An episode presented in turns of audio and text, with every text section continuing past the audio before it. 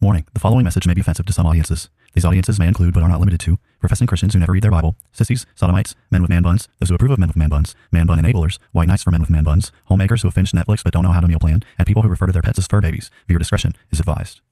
People are tired of hearing nothing but doom and despair on the radio.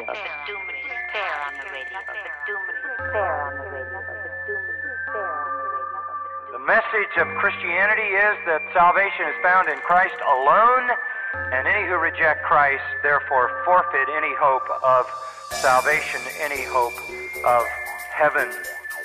The issue is that humanity is in sin, and the wrath of Almighty God is hanging over our heads. They will hear his words, they will not act upon them, and when the floods of divine judgment, when the fires of wrath come, they will be consumed and they will perish. God wrapped himself in flesh, condescended, and became a man, died on the cross for sin, was resurrected on the third day, has ascended to the right hand of the Father, where he sits now to make intercession for us. Jesus is saying there is a group of people who will hear his words, they will act upon them, and when the floods of divine judgment come in that final day, their house will stand. Welcome to Bible Bashed, where we aim to equip the saints for the works of ministry by answering the questions you're not allowed to ask.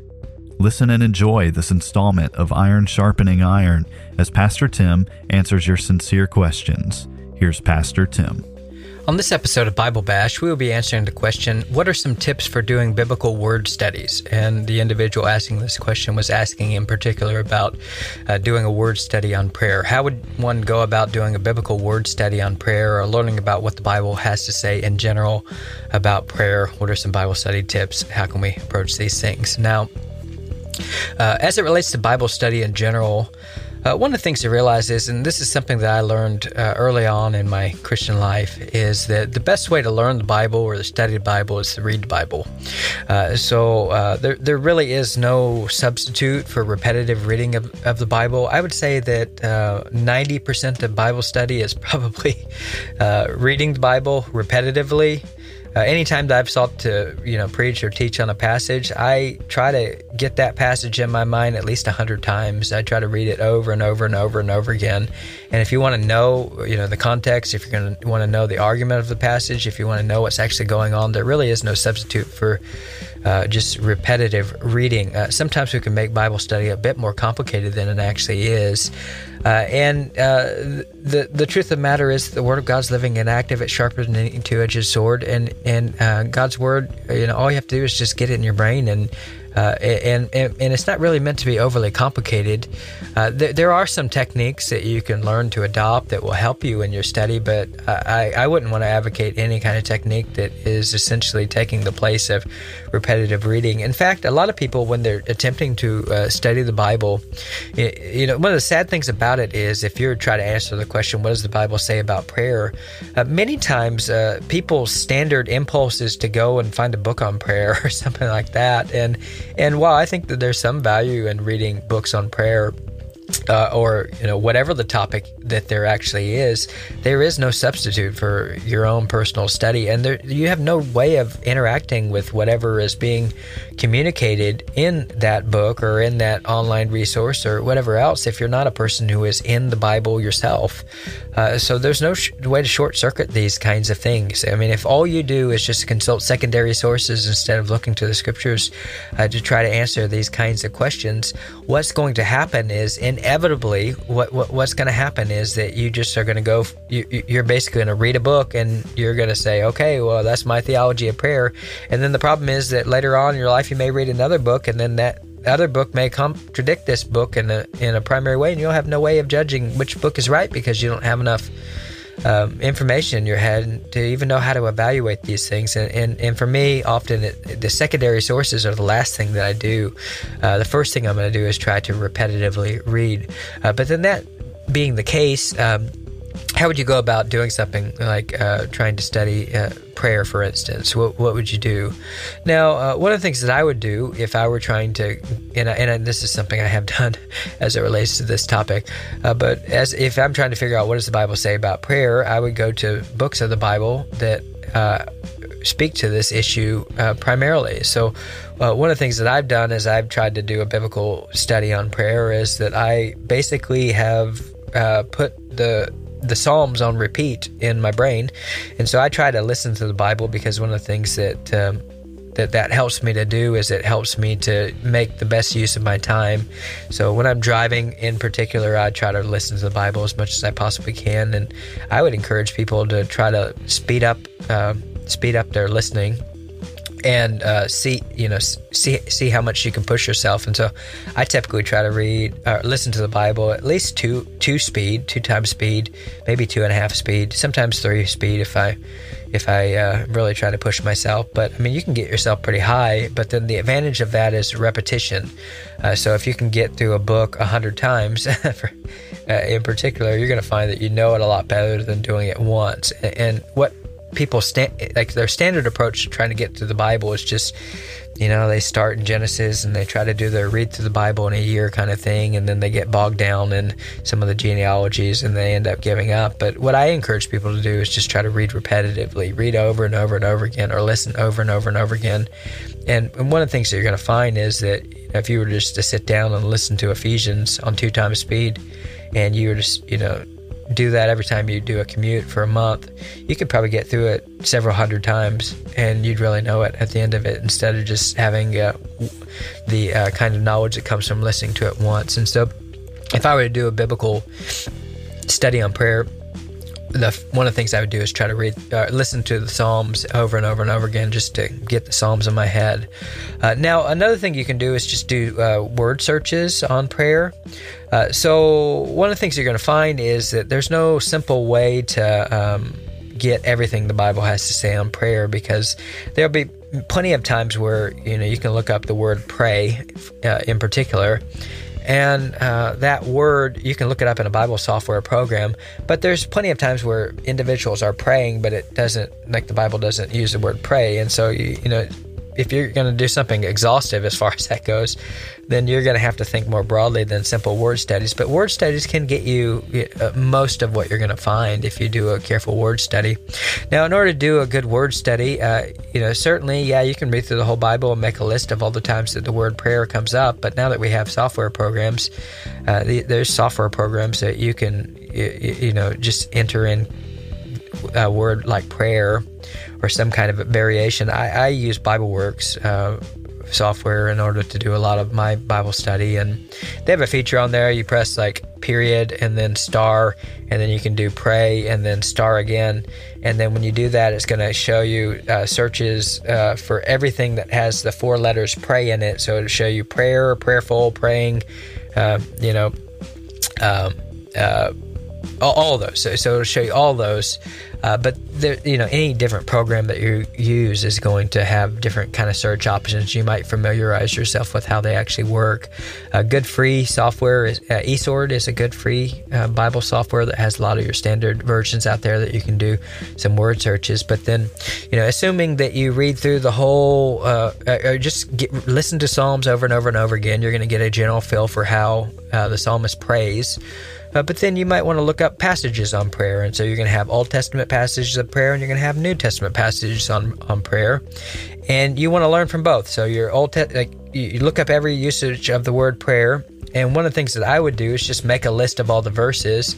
And then under each verse, I just make certain observations about what's actually happening in there. So as I'm looking up you know these different prayers i you might say well david is praying for physical safety here or david is praying that his uh, enemies uh, have their teeth uh, broken. Uh, so these are this uh, there's imprecatory prayers. And so uh, and, and I, I, would try to categorize them. As i've done a study on prayer i've tried to categorize it. So here's an imprecatory prayer that's praying that god stops the wicked. And i put those all in one group. And then here's a group of prayers for you know that God would give us this day our daily bread kind of prayers, and these are prayers for spi- spiritual things. And then I would try to divide them up under, you know, what kind of spiritual things are Paul praying for, or the Bible, the biblical authors praying for. So uh, Paul frequently prays for boldness, and so as I'm looking up all the kinds of prayers and the things that are being asked, here's for boldness, here's for salvation of individuals, here's the, the you know the Ephesians have. Um, the uh, you know eyes of their understanding be uh, uh, illumined, uh, that they may know God. Uh, so you know what what you what you want to do is start making observations about each one of these passages and say, hey, what is what is this individual praying for? And then make a list of things they pray for.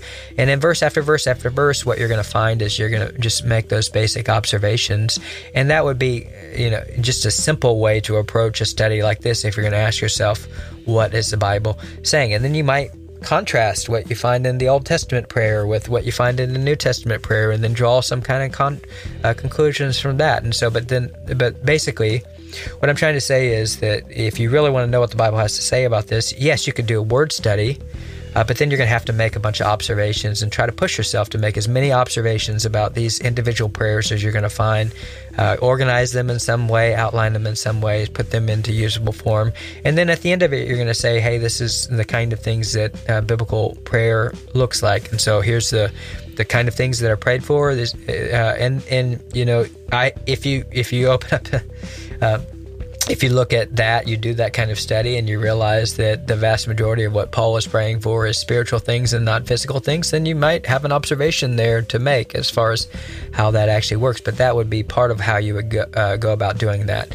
Now, um, if you're completely unfamiliar with the original languages, I would encourage you to be cautious in the kind of conclusions that you're going to draw from software related to you know uh, what you're going to find in the original languages. And so, for an individual who doesn't know Greek, if you're going to do a word study, there's a lot of programs out there that will give you some information about you know the Greek words behind these English words, and, and I would I would just encourage you to demystify those words. I mean, they're just um, these words are not uniquely Christian words in, in most cases. They're just uh, pagan words, the Greek or Greek words that were, were, used. They're just a different language that you're using, and so there's not just uh, this inherent spiritual significance in these words. And there's a lot of fallacies that people actually use uh, or fall prey to when they're doing word studies. A, lot of the fallacies that people commit are what's called word study fallacies because they uh, they don't know enough about how languages work uh, to keep from being dangerous. And so, just a few things to think about as it relates to that.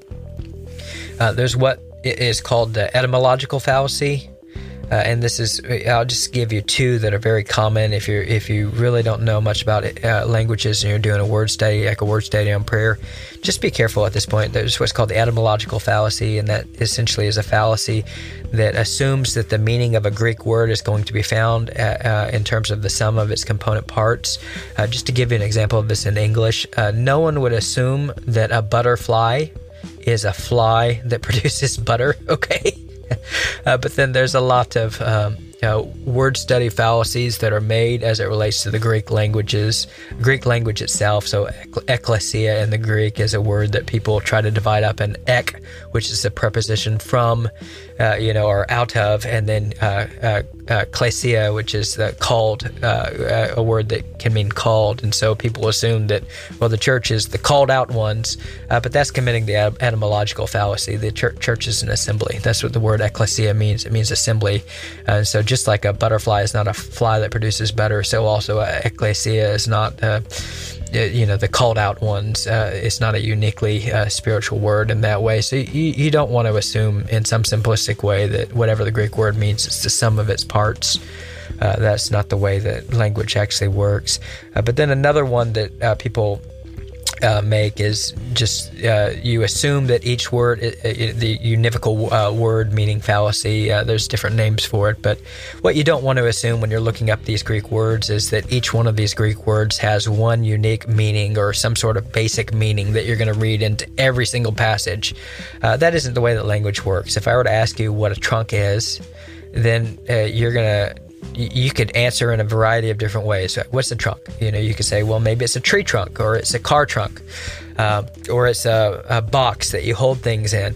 Uh, so, trunk is a word that's very flexible. So, it could mean tree trunk, it could be car trunk, it could be a a box that you put things in. It, it has other usage as well, and the only way you're going to know what that meaning is is context. But you're not going to like read into every single passage that you see this word trunk uh, as. What you're not going to do is read into every single passage the same meaning. You have to figure out the meaning based on context clues. And the same thing is true of these Greek words. You know, if you look up these Greek words in these online resources, you might find that there's five meanings that are there and you can't just pick whatever meaning you like okay and you can't just read whatever meaning you like into every single passage like the, these words can mean different things depending on the context and so i would be very careful if you don't know much about uh, the, the, Greek language to drawing a lot of conclusions uh, related to the meaning uh, as far as that's concerned. But if you're going to do a Bible word study on prayer, uh, the primary thing I would, or on any topic, I would just say, hey, read the Bible a lot, read the Bible a lot. Um, look up examples of it, make as many observations as you can, do simple word studies. That's going to get you a lot of information. Uh, but just remember repetition, repetition, repetition is key, and making as many observations as you can and trying to uh, take those uh, uh um, ideas and group them into some sort of uni- uh, uh, usable form would be helpful. This has been another episode of Bible Bashed. We hope you have been encouraged and blessed through our discussion. We thank you for all your support and ask you to continue to like and subscribe to Bible Bashed and share our podcast with your friends and on social media. Please reach out to us with your questions, pushback, and potential topics for us to discuss in future episodes at BibleBashedPodcast at gmail.com and consider supporting us through Patreon. If you would like to be Bible Bashed personally, then please know that we also offer free biblical counseling, which you can take advantage of by emailing us. Now, Go boldly and obey the truth in the midst of a biblically illiterate world who will be perpetually offended by your every move.